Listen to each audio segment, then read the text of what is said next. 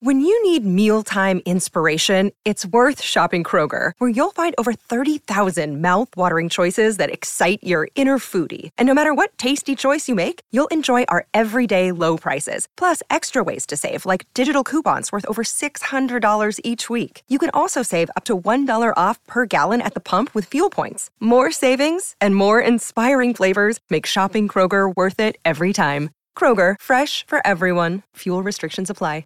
Sam gave him a secret superpower, and that is that he has the ability, in spite of whatever derision he might be in face of, to see the good in others. Even when they can't see that in themselves, he can. And that's what made him infinitely humanizing.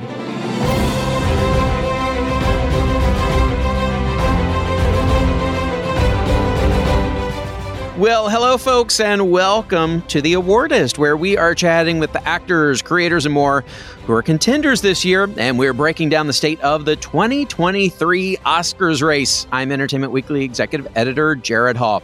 Today, uh, we have The Whale star and first time Oscar nominee Brendan Fraser. He chats with EW's Joey Nolfi. But first, we are going to dive deep into the lead actor and actress race. And joining me to do that are EW senior movies editor Joshua Rothkopf and EW writer Lauren Huff. Hello to you both. How are you? Hey. Hi. Good to be nice, here. Nice to be here. Thrilled to have both of you here, uh, Lauren. So glad we we got you on this season, um, and I know you have um, maybe some very specific thoughts about uh, a performance or two we're going to talk about today. We'll, we'll, we'll explain what I mean a little bit later. Mm-hmm. Um, but I, I do want to say, uh, because Brendan is our guest today, that uh, I would like to get right into um, his performance, that movie, the whale um, just to give folks a, little bit of a, a timeline really um, about the the oscar history of this movie. It uh, got some really incredible reception especially for brendan's work on the fall festival circuit. He was getting standing ovations. He was shedding tears. Um, it was um, it was a really delightful sight to see um, brendan very uh, just taken aback by um, the reception and what folks thought about his work in the movie. Then uh, we started to wonder if he was perhaps peaking too early. But then he got all of the precursor nominations, though he did not win uh, the Golden Globe. He did lose the Drama Actor Award to Austin Butler. So I wonder, Lauren and Josh, were either of you actually really surprised by that? I think it's interesting just to add that um, I am hearing as recently as last week that Brendan continues to get the standing ovations. He's continuing yeah. to get the applause from the audiences. And one of the ways that I've found that's interesting to look at this race is that The Whale is very much an audience movie and definitely works for audiences, whereas Colin Farrell, Banshees of Inisherin, seems to be working a little better with critics mm. and is winning mm-hmm. and is winning obviously won at Venice, is winning awards from several critics groups, including New York, Los Angeles, the National Group. Um, and then there is a third bowl of porridge here. If you're Goldilocks, there is a performance that is both uh, connecting with with critics and with audiences, and by that I mean Austin Butler. Mm-hmm. So it may be that Austin is rising in this. Lauren, what do you think? Yeah, I, I, mean, to answer your original question, Gerrad, I, I think I was a little bit surprised, um, just because the, you know, as you pointed out from from very early on this year, it seemed like that sort of had that, that Brendan had that sort of front runner narrative. Yeah. Um, and I would say that he still probably does, um, just for the sheer sheer likability factor and and sort of what Josh is talking to, um, sort of tapping into those those feels that that the film really does. yeah. Um, but I, I was surprised. However, I mean, I think you know it's important to point out that the globes are kind of weird, especially with everything that's happened. So it's hard to read into the globes so much this year. Um, not that you necessarily would on any given year, since they don't share you know membership with the Academy. But yeah. um, you know, that being said, I I think I was a little bit surprised, but you know, again, whenever they split categories like that with comedy and drama, it's also hard for me to like sort of read into those tea leaves, you know? Yeah, that does that does complicate matters. And then of course there was the matter of Brendan saying uh, very publicly and openly he was not going to be attending the Golden Globes for uh, you know his own personal reasons. Um, uh, a situation years ago where he um, you know he says he was uh, sexually assaulted by a member of the Hollywood Foreign Press Association. So I, I totally understand that that he doesn't want to be there. I would like to think that they didn't slight him because of that. Um, but yeah, to your point, Lauren, splitting up those categories certainly adds a, an extra layer there.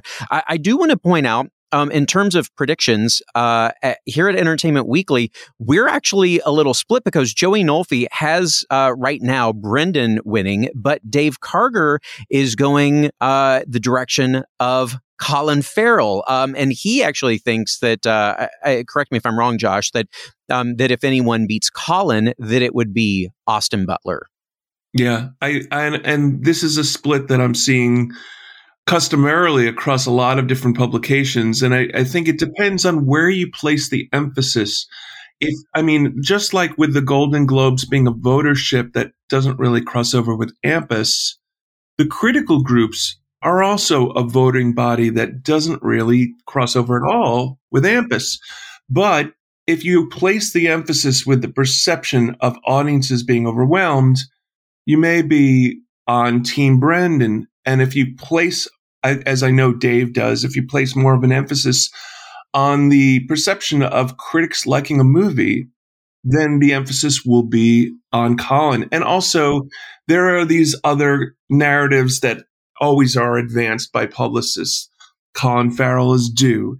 He's never been nominated for, I mean, Brendan Fraser has obviously been off the scene for many years, but neither of them have been nominated for Oscars. But there is this sense that Colin has been doing such great work for so long. And you could, you could say, you can't say the same thing for Austin, obviously, who is a wonderful newcomer and we'll be seeing a lot of.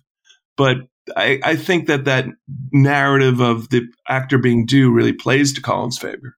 Mm-hmm. Well, uh, and and you know, speaking of critics, uh, you know, Brendan did win the Critics' Choice Award. Um, he was he was quite overwhelmed there. Uh, he is up for the SAG Award along with Colin Austin, uh, Bill Nighy, and Adam Sandler. Those same folks are nominated for the Oscar, except swap Adam Sandler for Paul Mescal. So all of that said, um, what do you think he has going for him uh, in in this campaign and and with his performance? I'll start with you, Josh.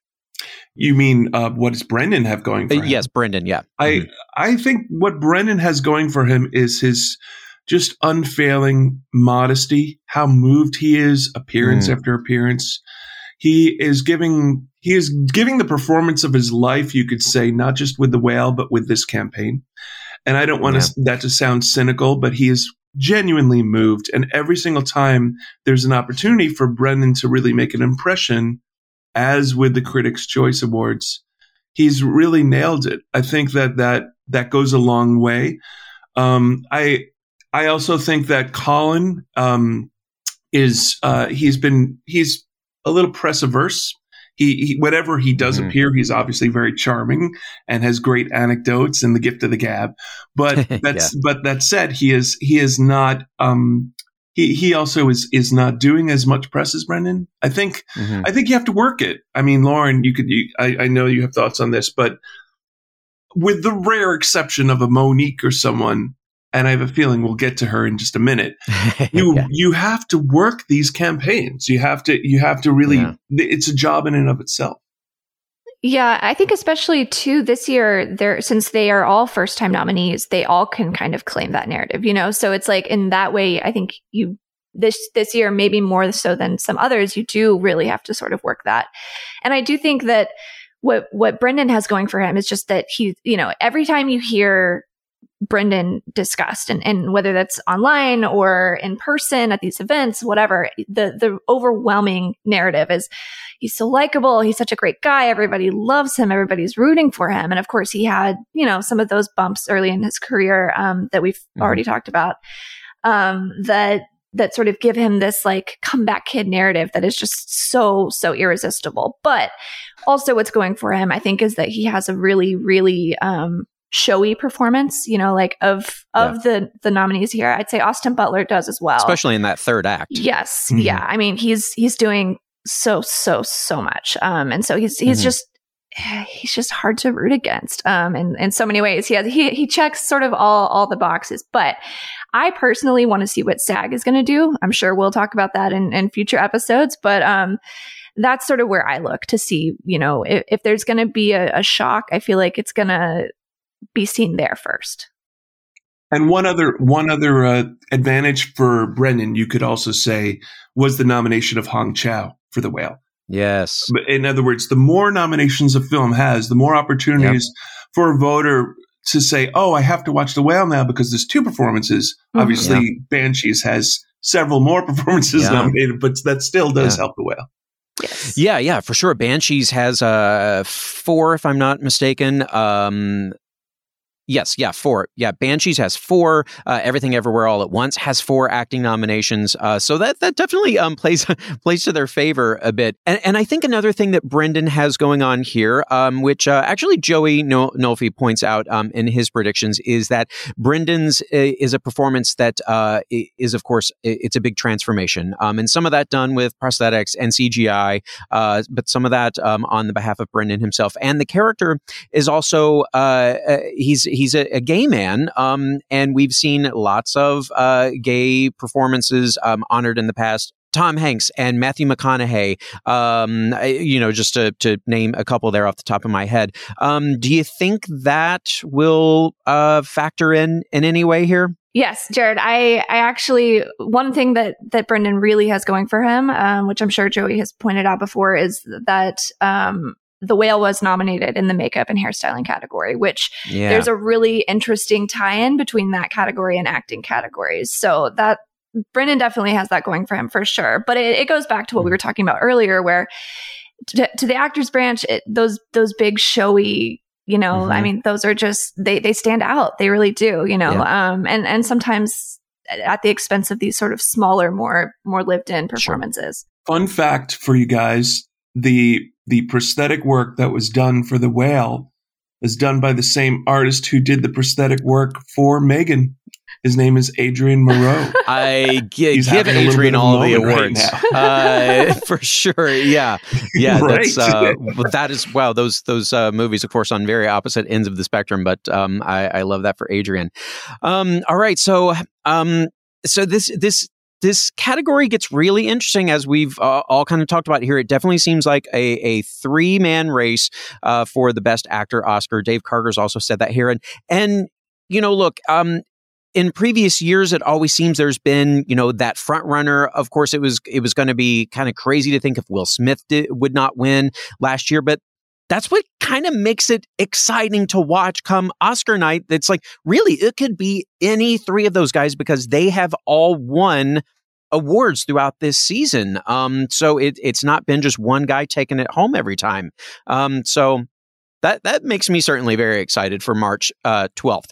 Um, on the flip side, something that's not been very exciting and to uh, really kind of bear witness to is is what's um, happened. I- of course, it, it's resolved now, um, but over the past week, uh, you know, in, in, the aftermath of the Oscar nominations, when Andrea Riseborough did in fact, rise to the occasion and get uh, a, a, a, nomination. Um, some folks would would call it surprising. I feel like we were starting to see the writing on the wall um, in the days leading up to the announcement of the nominations, given this, um, you know, grassroots uh, campaign that was, um, you know, really kind of catching on like wildfire in the industry with lots of A-listers, uh, you know, uh, supporting her performance, saying so on social media, hosting um, private events and screenings for her because uh, her movie, To Leslie, had uh, I, mean, I'm going to say essentially zero budget. I don't know exactly if they, uh, you know, had any money at all. Uh, maybe a hundred bucks um, for uh, for some hors d'oeuvres at a screening or something like that. But um, and a South by movie. It was a, It wasn't even at, at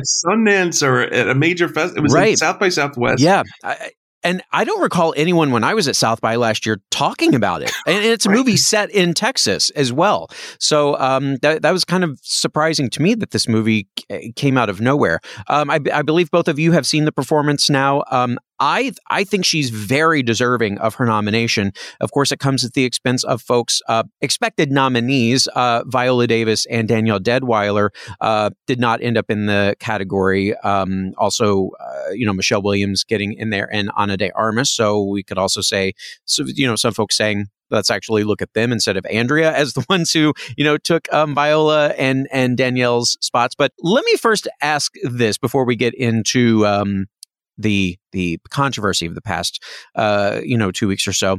Lauren, you're a Texas girl. What did you think of to Leslie and Andrea's performance? Um, I thought I thought Andrea was lovely. I mean, very, very, very deserving. Um, I have sort of a weird perspective on on the film, um, just as somebody who does have. I mean, my entire family is from that part of Texas, and so it was a little mm-hmm. bit. Um, some parts had a little too close to home for my my particular oh. liking, but but yeah, I mean, I think it's it's really, really, really hard to fault that performance, and I think it's yeah. it's definitely deserving of the the accolades and the the mm-hmm. the praise that it got. Um, I remember speaking of like the we kind of knew it was coming. I remember yeah. watching the Critics' Choice Awards and when Cate Blanchett gave her a call out, yeah. that's when I was like, oh, okay, yeah, all right, this is this is probably happening. It's serious. Yeah, yeah. Josh, what did you think of her in the movie? When when a movie hits close to home, like you say, Lauren, that's that's to its advantage, right? That that that speaks mm-hmm. very highly to it. I remember I've mm-hmm. seen my share of Long Island movies. They're not as they're not as exciting, I think, as the Texas movies. But something something like that, Education with Hugh Jackman, and I'm like, I I know that Roslyn that's depicted mm. on screen. I know I know that scene, and they're they're nailing it. That that was that was very apt. But I thought her performance in to Leslie is is beautiful. It's it's a lovely performance, and yeah. and and also, I mean, to Andrea's credit, she's so consistently excellent, and so it doesn't matter if it's you know, if it, if it's Mandy or a genre film or if it's a drama or she can do comedy, she's she's great thoroughly. And I mean, I it would be a shame if she was always going to be thought of as an Oscar nominee with an asterisk next to her, yeah, uh, next to her name because she's really one of our best. Like, like mm-hmm. if, uh, if someone said this online, I can't really take full credit for this idea, but if there was a movie about this whole, you know, last two weeks and and Andrea's, you know, unlikely campaign, someone like Cate Blanchett would have to play Andrea Riseborough. That's how good yeah. Andrea Riseborough is, you know. So yeah. So I I that's an interesting thought. I'm I'm very I I'm ambivalent about it because obviously there are other ramifications here, and the and, you know the external yeah. perception, the optics are not great, but Andrea herself, I think, is blameless. Agree, mm-hmm. agree completely. Yeah, I, I don't think um, I think it would have been wild to revoke Andrea's nomination for uh, folks who aren't familiar. And, and just to recap for folks who are, uh, the Academy announced uh, that they were going to conduct an investigation into potential illegal campaign lobbying um, that, that led to Andrea's uh, nomination. Though I do want to state that they, at the time, did not specifically state that it was Andrea or Best Actress. It was kind of a blanket statement looking into um, all campaigns uh, and the categories uh, but then when they did release their statement, their findings, they uh, very specifically um, mentioned uh, to Leslie. Actually, let me read that statement. Based on concerns that surfaced last week around the To Leslie Awards campaign, the Academy began a review into the film's campaigning tactics. The Academy has determined the activity in question does not rise to the level that the film's nomination should be rescinded. However, we did discover social media and outreach campaigning tactics that caused concern. These tactics are being addressed with the responsible parties directly.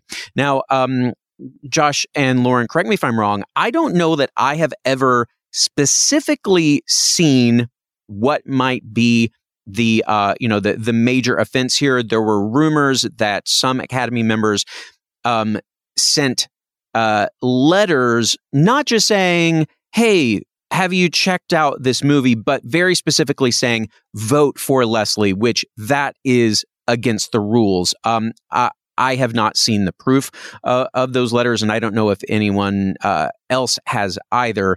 Um, but as far as I know, these little uh, these little events, these little screenings, are not against the rules. They're not against the rules, and I haven't seen that evidence either. But another one of the mm-hmm. rules that's I think they're digging into that that's very hard to pin down is you're not supposed to disparage other potential nominees. Sure.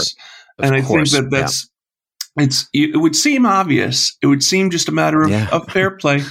But mm-hmm. but I as I understand, yeah, this isn't a presidential election, right? Exactly. but but as I understand it, there were um you know there were a lot of there was a lot of you know gushing support for Andrea and her performance, mm-hmm. especially when you have people like Kate Winslet saying this is the best performance I've ever seen in my entire life. You know, like there there was mm-hmm. a lot of and and and I'm not going to call that hyperbole. You know, she's she can think whatever she wants to think. But once you cross the line and say something to the effect of, this is much better than say Cate Blanchett or whatever, then you're really, yeah. you're, you, then, then that's not, um, that's not kosher per the, per the, uh, per the campaigning bylaws. And I'm sure that's what they're digging into. That said, and I really want to put this to you both because this is the essence of it for me. If, if, if we're saying that those slots deserve to go to other people or those or other people were snubbed those those slots were for other people i don't know if that's a tenable position i don't know if saying those slots belong to or deserve to go to other people you can't really legitimately say that I, I, I, no one has a slot locked. Yeah. Not even Blanchett right. had a slot sure, sure. locked. Yeah. And, and, and I am convinced, although I don't have evidence of this either, that Will Smith's friends were almost certainly campaigning for him as mm. well for emancipation. That is a campaign that did not work, but had it worked, you would have basically had the same situation. Obviously, you, if you have famous friends, you reach out to them. There, there, there are laws in campaigning. You can't go too far, but, but I, I can't really roll with anyone who's saying, this is a slot that was you know they put in the work yeah. they put in the campaign work they put in the spend there are plenty of, of, of you know Mo'Nique for example like we were saying before yes. she's someone who did zero oscar campaigning and actually won yeah. So for Precious. It's yeah, it's it's certainly an interesting situation. And look, this category like Best Actor is still one that's uh, that has folks split um, because uh, even even here at Entertainment Weekly, Dave Karger is leaning toward Cate Blanchett right now. Joey is going with um, Michelle Yeoh. Uh, by the way, the other nominees in the category um, are Michelle Williams and Ana de Armas. Um, I am seeing folks on Twitter saying they're not saying her by name, but they're saying that Uh, essentially, don't be surprised if quote unquote she wins on Oscar night. And, you know, they're all, of course, referring to Andrea. Do either of you think she stands a chance in hell of winning? Josh is shaking his I, head no. I, I, just quickly because I want to hear what Lauren thinks, but but no, I don't. I don't think she has a chance. I also think that we have to ask ourselves who benefits from the flap. I mean, I think that if mm. you are of the if you are of the opinion that this was a snub and this is terrible for nominees for potential nominees like Viola and Danielle, then that might lead you to vote for someone like Michelle Yeoh. I mean, mm. and not vote for another white lady I mean, I'm I'm just just yeah. putting it out there. And if yeah. you are of the opinion that Andrea deserved to be nominated, maybe that maybe that plays better for her or for Cate Blanchett, but who knows?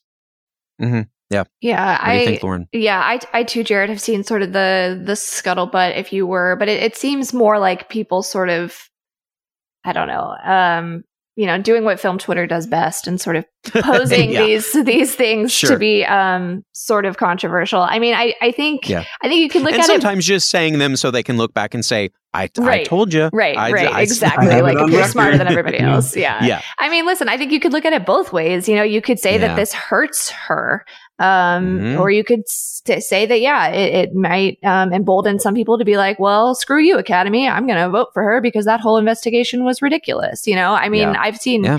I, I think you could argue it both ways, really. Um, but just looking at this, you know, lineup of, of actresses and, and what they've won so far and precursors and things that we, we do as awards prognosticators, um, does she have a chance? I, you know, I technically any of them can win, right? Um, Yeah. But Yeah. but yeah, I, I don't, I don't know. It, I, I wouldn't sit here and say like, yes, I think it for sure.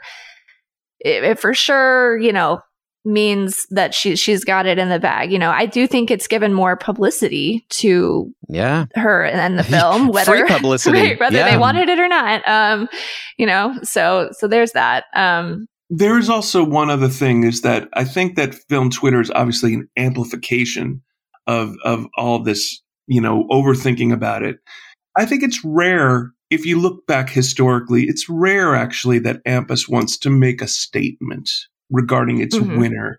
I mean, very very often that I mean sometimes that happens, but I think that these AMPAS is at the end of the day a group of working professionals that want to honor the best in their fields. And they take it very seriously. They take it more seriously than sometimes than film twitter takes it or the general public takes it. So i think that whoever Yeah. does win best actress is going to it's going to be a reflection of what people thought the best performance was there are too Sure. many Yeah. great performances nominated for it not to be you know, even in my own experience voting for things, it's people vote for what they want to vote for at the end of the day. Like we we have all these conversations about narratives and does this hurt them or help them or you know, and like sometimes sometimes yeah, maybe you could make that argument, but at the end of the day, I think we've seen um, the Academy multiple multiple times over the years um, just choose what they want to, regardless of what critics were saying or not saying about various fil- films. Um, Green Book is a great example from a few years ago. You know, I mean if they like a film, they're going to vote for a film. If they like an actress, they're going to vote for that actress. So, Yes. Yep. Indeed. Um, and Josh, something you said kind of tease up uh, one final question I want to ask before we take a break. Um, how do both of you feel about the fact that this was even something that um, was was made public? Um, like, did did we need to know that this investigation was happening, or do you think that's that was a good move? Uh, you know, to be transparent about it. I think they were forced to be transparent about it because I think that report that came out um, sort of jumped jumped their gun, so to speak, and then I think everybody caught on and they sort of had to be. I don't know that they initially would have wanted to be, but as somebody who's not in the academy, of course, that's just my my own my own feelings on it. I don't have any Mhm. proof of that. Yeah, Sure. and also widening out a little bit. The Oscars have some rehabilitating to do, just like the Golden Globes do. And I think that everyone is going to be tuning in to see how the Oscars play post slap. And there were Mhm. all sorts of questions last year about matters of race and matters of representation. So this is something that Oscars are always going to have to be dealing with. So I think, like to look what Lauren's saying, their hand was forced. There was no way that they could not make a statement after Mhm. after this. Um, and I'm I'm actually glad that I'm I actually like the decision that they made not to rescind not to rescind it. I think that they're they're walking a very fine line so far. They seem to be walking it well, but mm-hmm. they didn't have any Yeah. choice.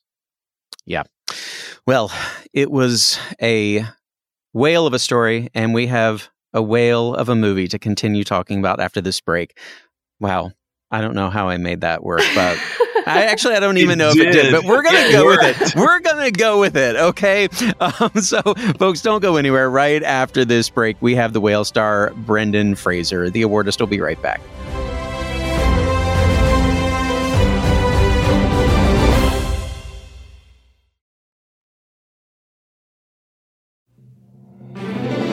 Welcome back to The Awardist. He is considered by some a front runner. He is considered by others to be in a three man race. However, you look at it, Brendan Fraser gives one heck of a performance in The Whale, and our Joey Nolfi spoke with him late last year about it. Have a listen.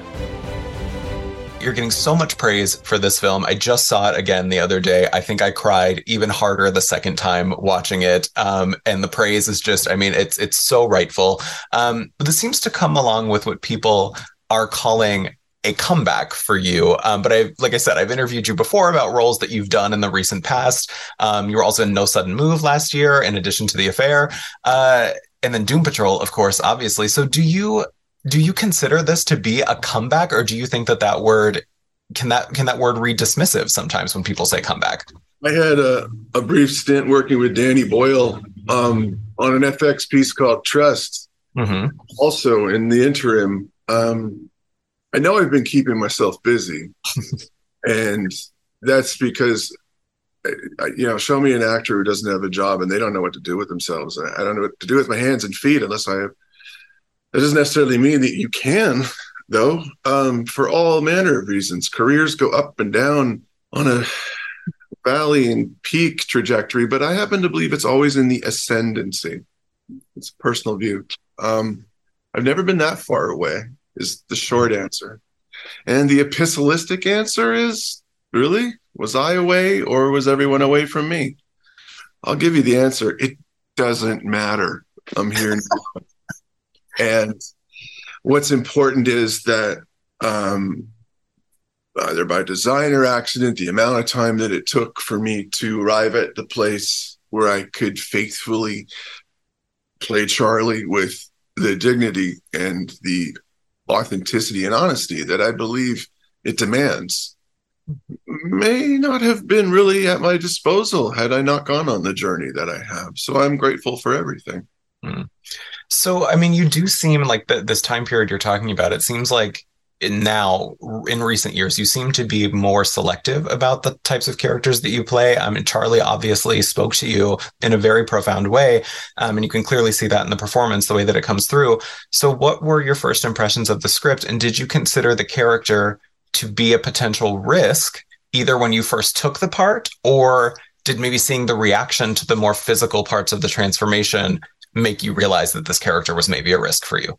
You're allowed to take risks in art. You should go towards the danger. It's where the most growth will come from, and oftentimes where the most interesting choices can be made. And I, I know that to be true, given that this film was directed by Darren Aronofsky, world class filmmaker who constantly challenges the human condition and never leaves any easy answers um, for us to ponder at his story's end.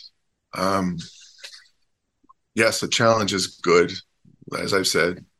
And um, this is a role that was uh, one that uh, I didn't know if I was going to be invited to play because Darren didn't know if he was going to be able to make this movie. It right. was contingent on him finding the actor he needed. Mm-hmm. I mean, I got word through very Mary Vernieu, casting director, that Darren was going to make a movie. I mean, come on, Joey, really? There's no actor in town who would not want to take that meeting.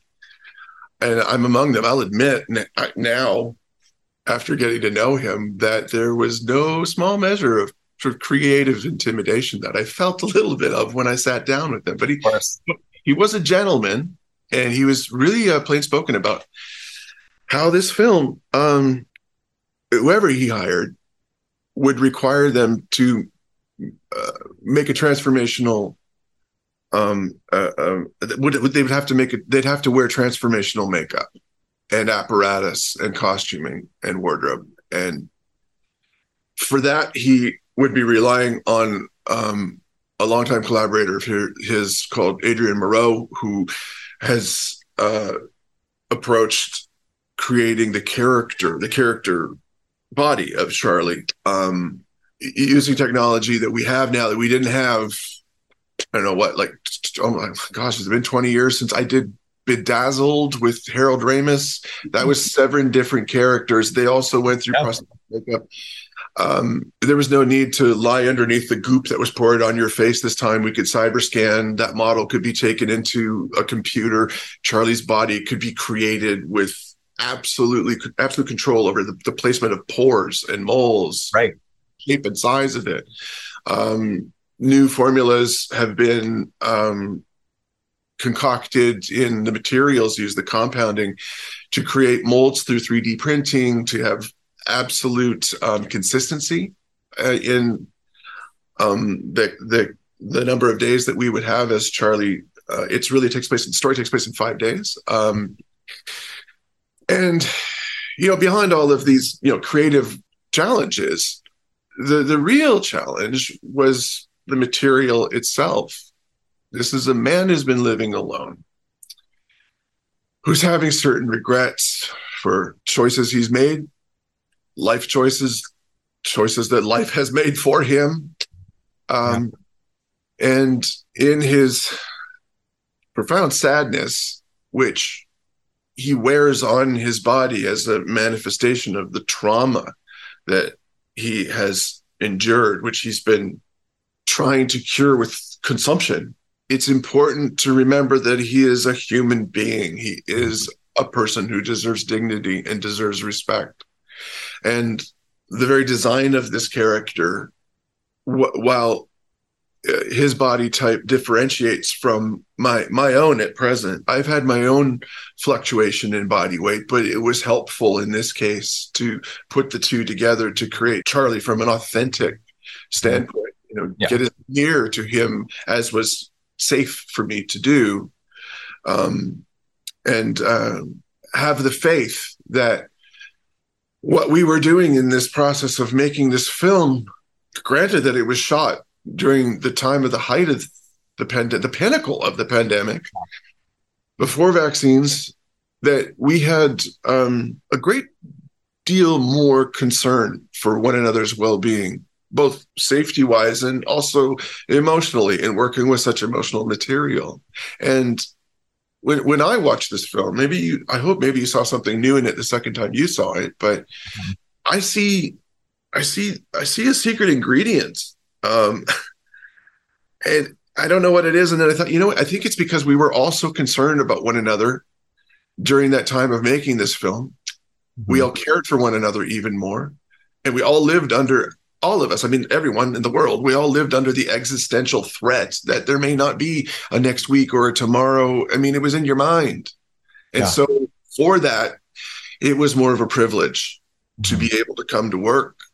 And I know that for my part, it fueled a need to give everything that I I had, everything I knew that I had, and then in working with Darren, you're going to have to go a little bit further and do it many times and leave it all out there because uh, we might not be able to be lucky enough to get asked back to do this again.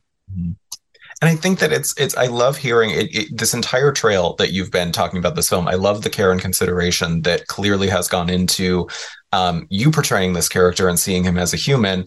I think it's it's no secret, obviously, that the film has drawn criticism for that portrayal too, for people who are looking at maybe the superficial elements of it. But you and Darren and Sam have all said that the film was made with lots of research, lots of love for the subject, and it's an exercise in empathy, is the thing that I keep hearing. So, do you think that the intent of the artist still matters in Hollywood right now with relation to a complicated piece of art like this? And do you think does that at all impact the way you work, knowing that it might not matter to certain people? You need to remember this is one man's story. It's it's not representative of everyone who lives with a body such as Charlie's. Mm-hmm. And it's also it's not it's not autobiographical, but it is based on what the writer intimately knows well.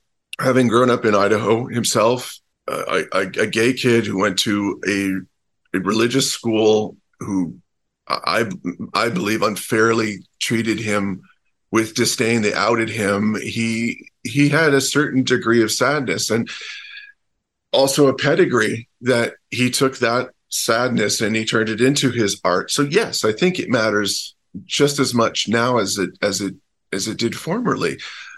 The portrayal of this character, again, with the mandate that it's done in obeyance of the laws of gravity and physics.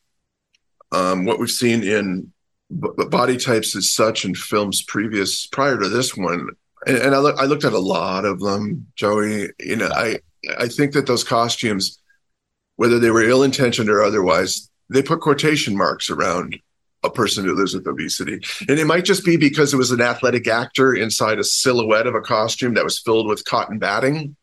And you know our our brains go hang on you know it, it it's about defying gravity here you know there's a disconnect. But that doesn't that didn't exist in the design of charlie. Mm-hmm. he does have mobility issues. He does perspire profusely. He does look unwell. He does not eat for pleasure he does have flaws he is someone in spite of all of these things is is still somehow eternally optimistic. Yeah. I, I think it might be born of having had lived a life wherein he likely was scorned and derided by virtue of who he simply was. And he needed to make a decision about whether to just not exist or to lean into what he knew about what he cared about about books and literature and teaching and being an educator and drawing out truth and honesty from people as the way to their redemption. And at the same time sam gave him a secret superpower and that is that he has the ability in spite of whatever derision he might be in face of to see the good in others even when they can't see that in themselves he can. Mm-hmm. And that's what made him infinitely humanizing to me. That's what made Charlie make me feel empathy and affinity for. I have three kids of my own. I have as much love as I'll ever need for the rest of my life. The very thought of that they might some way be overlooked or forgotten is something that that I, I, I can't imagine mm-hmm. if that was really a circumstance in my life that is similar to the one that Charlie lives with, the pain that the man goes through. Yeah. And, you know, well, that's just, you know, all actor voodoo and alchemy.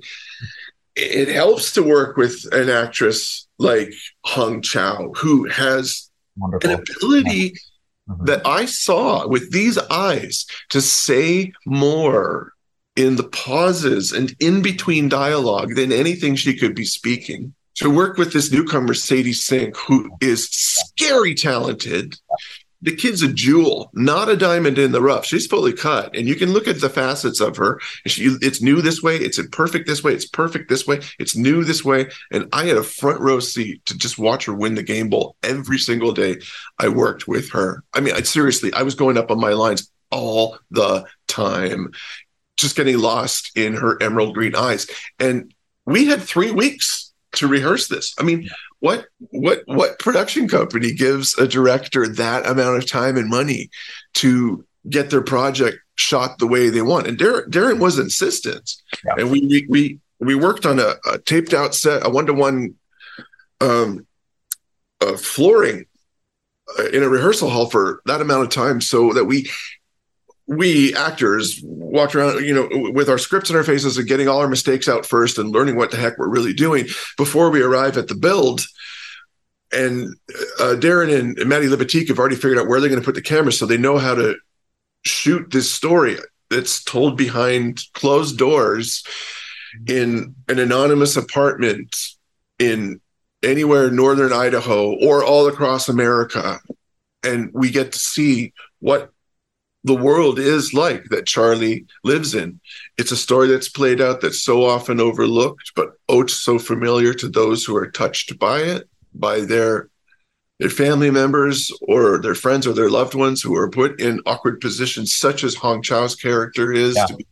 His, uh, you know, de facto caregiver. She is a healthcare worker, so she's torn to be bringing him the food that she knows is unhealthy for him. But she still, as a human, has to decide it's not my place to judge him um, because she knows he's as helpless to his compulsion to consume, just as is anyone who has 50 bucks burning a hole in their pocket can't walk past the poker table just as anybody who uses to get the dopamine receptors firing in our brains it's all the same to her but still charlie is the last connection to her late brother given that her brother was his lover was right.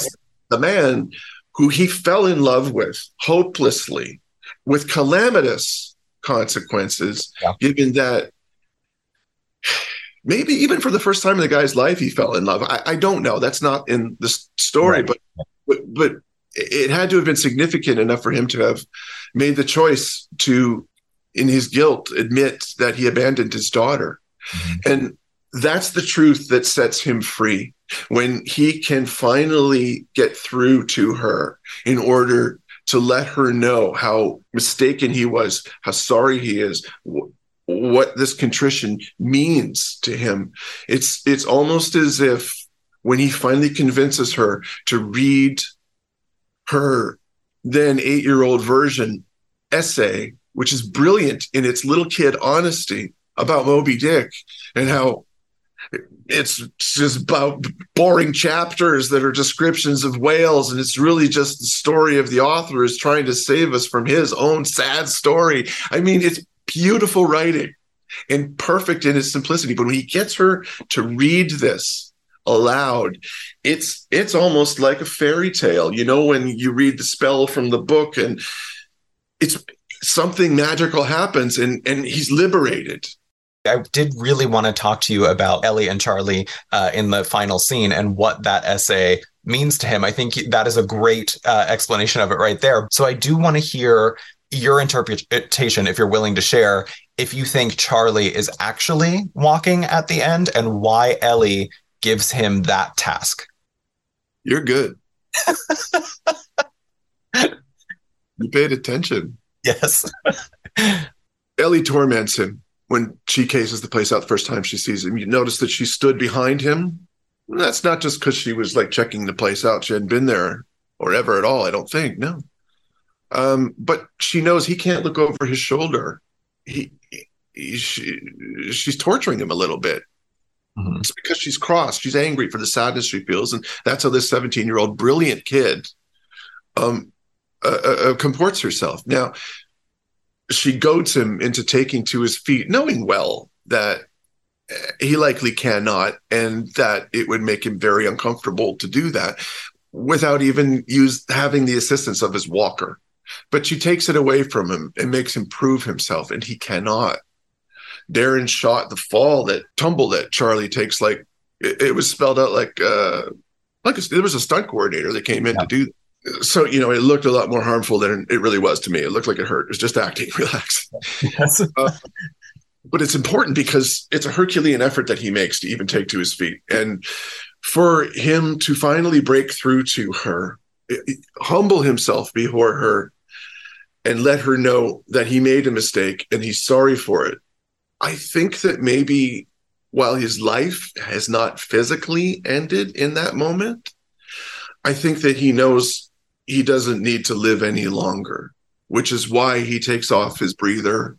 Mm-hmm. He's got her reading the essay, and it's he does take to his feet like three Olympic deadlifters, and takes his baby steps to his baby, and in that beautiful two shot, a great white light appears, and they look skyward um, depending on your belief system, spiritually or otherwise, we see that Charlie, with a touch of magic realism, he finally does he does fly. Mm-hmm. So still up, you're making me emotional again talking about it, but like, so still up for interpretation, I think is what we're safe to say. We don't, we won't put it. Be. I think it should yeah. be. Mm-hmm. Darren's work never ever offers up any right. easy answers to the human condition.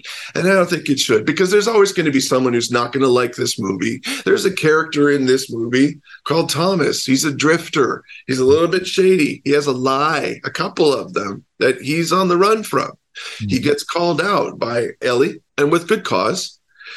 And she doesn't rat him out necessarily, but does help him make the choice that he needs best, which is to go back home in her own way. Yes, in her own way.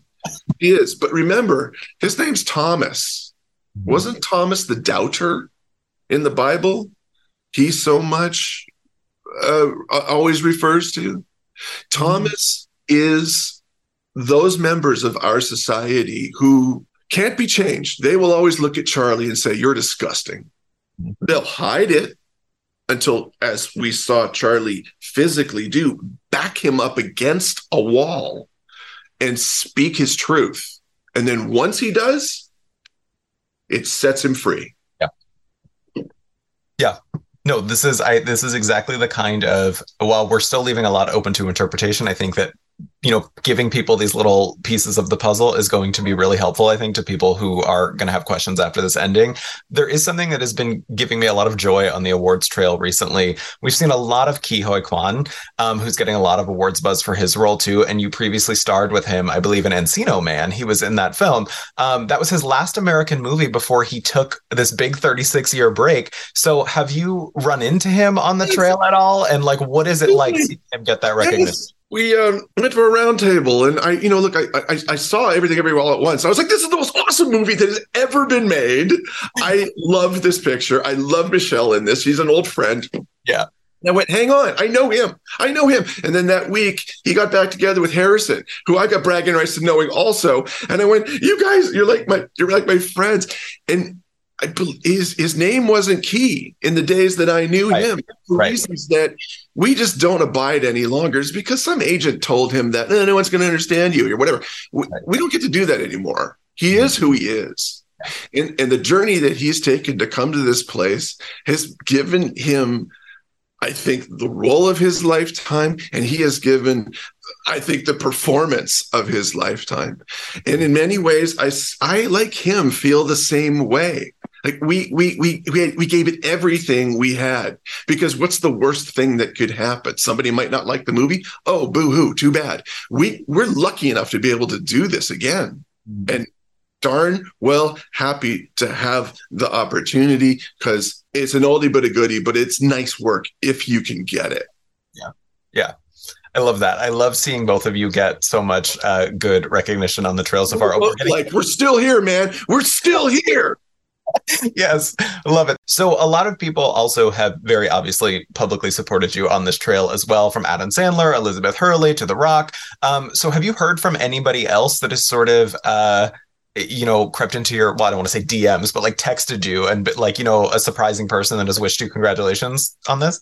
Sure. I've heard from people I've gone to college with who you wouldn't know. Um, it's nice to hear from uh, um, from Matthew Mungle, who put me in transformational makeup first in the film Bedazzled. Yeah, I love that movie. You know, we've come a long way in the way you, that's created, the way this is created. Um, I, I, I that it's it's it's it's it's heartening that uh, it, it's it's a story that seems to be really touching people in the feels, and they're reaching out to say hello again. I I I'm I'm I'm I'm really grateful for that aspect of it for real. Mm-hmm. I know EW's audience is obviously also very obsessed with the Mummy franchise, Bedazzled 2, George of the Jungle, um, so many of your iconic blockbuster movies. Um, so, were there ever any serious talks for sequels or continuations to any of those movies um, that you've done over the years that never actually happened? I think George got a remake in it, and they built a joke into it that the studio was too cheap to hire me, which wasn't inaccurate. So. Confirmed. Whoops. Uh, I guess. But they did make it. So, so there were discussions to do another one with you, and and it just the contractually didn't work out. I was approached. Um, I, I, I think I, I, can't remember what I was doing at the time, but I, I felt like I wanted to go and do the Quiet American instead. Oh yeah, with Michael Caine and shoot, you know, in the first Western film in Vietnam ever, um, directed by Philip Noyce to tell an infinitely American story written by a Brit. Um, so I guess that's what you know. I, look, I've always been making diverse choices, and yeah, I I'm hopeful that that keeps me interested and an audience interested, and and uh, with a bit of distance, um, I think that they've all kind of cumulatively led up to the place where I am now. Mm-hmm. So, given to that place that you're at now, with we have so much going on, attention going on at the awards trail with the whale, has anybody reached out to be like, come back to the mummy? Uh, not like officially, no, but uh, I know the fans have. I've been really having a great time in recent years. Um, in my so-called hiatus, I've been going to fan convention conventions. Yeah, I read that. Yeah, just keeping it real, meeting everybody and thanking them personally for putting me where I am. Um, I, I, think I got over myself insofar as I'm too busy, or oh, that's not for me, or uh, I felt like um, I I I uh, I, I don't I don't know what I was thinking. I needed I needed to get I needed to I needed to be grateful. Show have some gratitude. Yeah. Um, and, and also, I learned that it's a great way to get in touch with friends again because everybody's everybody's um, who, who does these all it's it's a it's like a it's like a reunion campus in the green room at, at one of these um, conventions. You're making new friends. It's, and there's nothing at stake given that you know it's not an award show or anything like that. And um, um, that, that, that has been really helpful. Very very. It's almost like taking a victory lap to sit at a table for I don't know an hour and two or three hundred people come through a line and one after the next like an assembly line. They thank you, but it's not really a victory lap. It's more like that you're taking. It's more like the vic- the vic- victory lap is taking you. and, right. Um, and also, it's good also to to hear from people who've let me know that some movie that I've done at some point or another has been meaningful to them. Either they're maybe they were in a rough patch in their life and it made them feel good, or it distracted them, or it it, it gave them a sense of um, I don't know, re, uh, everything we love about films doing, and that's always up to a writer and a director, etc. But I'm glad to have played a small part in that to help bring it to them. Yeah. So we just got to get you and Michelle together again to do another mummy. That sounds like fun. Would you do it? Um, I, am always looking for a job. If anyone's got the right conceit, um, I think I'd never been as um, famous and never been as unsalaried at the moment that I am now.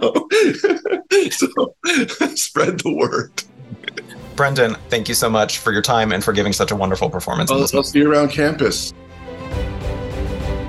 Well, that interview was uh, a, a, real treat, um, and, and, I'm glad uh, everyone gets to hear that. Um, I, I, am. I will say I am with Joey on the fact that that um, you know the end of that movie really packs such an emotional punch, um, and Brendan is just fantastic in it. I mean, eh, all of the, the work with Sadie Sink. I know a lot of folks don't like Sadie in this movie, but I think it's more of a reflection of not liking the character because she is certainly um, not likable for lots of reasons. But I think you know, I think Sadie played that well well. Hong Chau is just fantastic. Um, but but yeah, Brendan. Um, you know, I mean, look, here's the thing. It's it's a guy who's sitting on a sofa uh, for the majority of a movie. Um, I think it's it's also kind of important to say that this is a movie that is based on a play. Um, I, I kind of missed that memo before I watched, and I think it um, once I then realized that it made a whole lot more sense to me. Um, that, you know, it's in this one location. Um, a lot of folks don't like the middle act of the movie. I didn't mind it. Um, so it's a it's um I don't want to say like polarizing because that makes it sound like it's either like, oh my God, I hated the movie. Um, and I haven't really seen that many people just be downright like, it's one of the worst movies I've ever seen. It is worth noting, by the way, it did not get a Best Picture nomination, um, but that's certainly not for, um, you know, folks thinking it was going to. But, um, yeah, I don't know. This, um, this performance is, uh, I think it's it's a really fantastic one. I think it's uh, going to be a career changing one for Brendan, um, and and that makes me very excited for him. Um, and winning the Oscar or not, I I think to not to sound cheesy, but he's he's actually won because of this role. He's back. Um, he's back. And, and he's, he's in yeah. the new Martin Scorsese film. Yeah. He'll be in Killers of the Flower yeah. He's and and I love the fact that Brendan Fraser is is back because he he always yeah. had um, a sense of self awareness about him that that made his commercial work more fun, smarter, mm-hmm. more interesting. Um, this this isn't like the the reclamation of an actor who was inessential. Brendan Fraser has huge fans, and I when I think yeah. about the films that I that I loved um, that I saw him in when I was much younger, stuff like Encino Man and Airheads yes. and the Mummy yeah. movies. I'm glad that this guy is back. He's had a rough road. Yeah. I yeah. also th- I'm I am not a huge fan of the whale. Um, just laying my cards on the table, but it's not just that it's a play. It feels very Darren Aronofsky to me too, in in a ways. In that mm. this is a director who always makes films about the body being kind of a, a, a prison a crucible. Yes. And it, it's yeah. the wrestler or it's Black Swan or whatever Black it is. Swan, yeah. It's kind of mm-hmm. like this is a very Darren movie in, in some ways. It, it doesn't necessarily have some of his formal um, flourishes and ticks that you would see, in some, but but yeah. it is true to his preoccupations, and I find that fascinating as well. Lauren, what do you, what do you think about the whale? Just let us let us know. Let it out.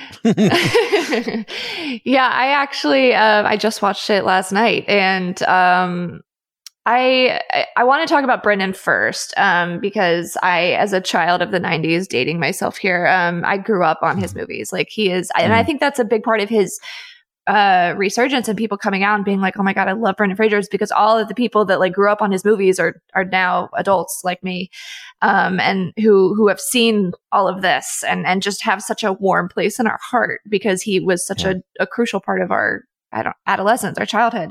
Um, mm-hmm. at least that's how I, I feel. So yeah, I, I am all here for it. Um, and, and, he's such a good actor. I mean, I think people forget that. I think when somebody makes a lot of their name on these sort of fun action movies or silly comedies, um, you you kind of tend to overlook the fact that that that actually takes talent to, to do some of that. Um, and I think that that it got sort of lost um, in the conversation of just how great of an actor he is. So I'm I'm thrilled that he he has this vehicle and I'm so excited to see what yeah. it does for him regardless of whether he wins although I think of course he has a great chance at winning um the whale itself I'm I'm sort of mixed on. I really, to be honest with it's you guys, one you kind of have to sit with a little while. I know you just watched it. yeah, yeah. I I went into it, not gonna lie, kind of assuming I was gonna hate it. Um, just everything I'd heard about it. I I just I I was sort of I sort of dragging my feet on it because I just felt like, oh gosh, this seems so depressing. But I think what I was surprised by was how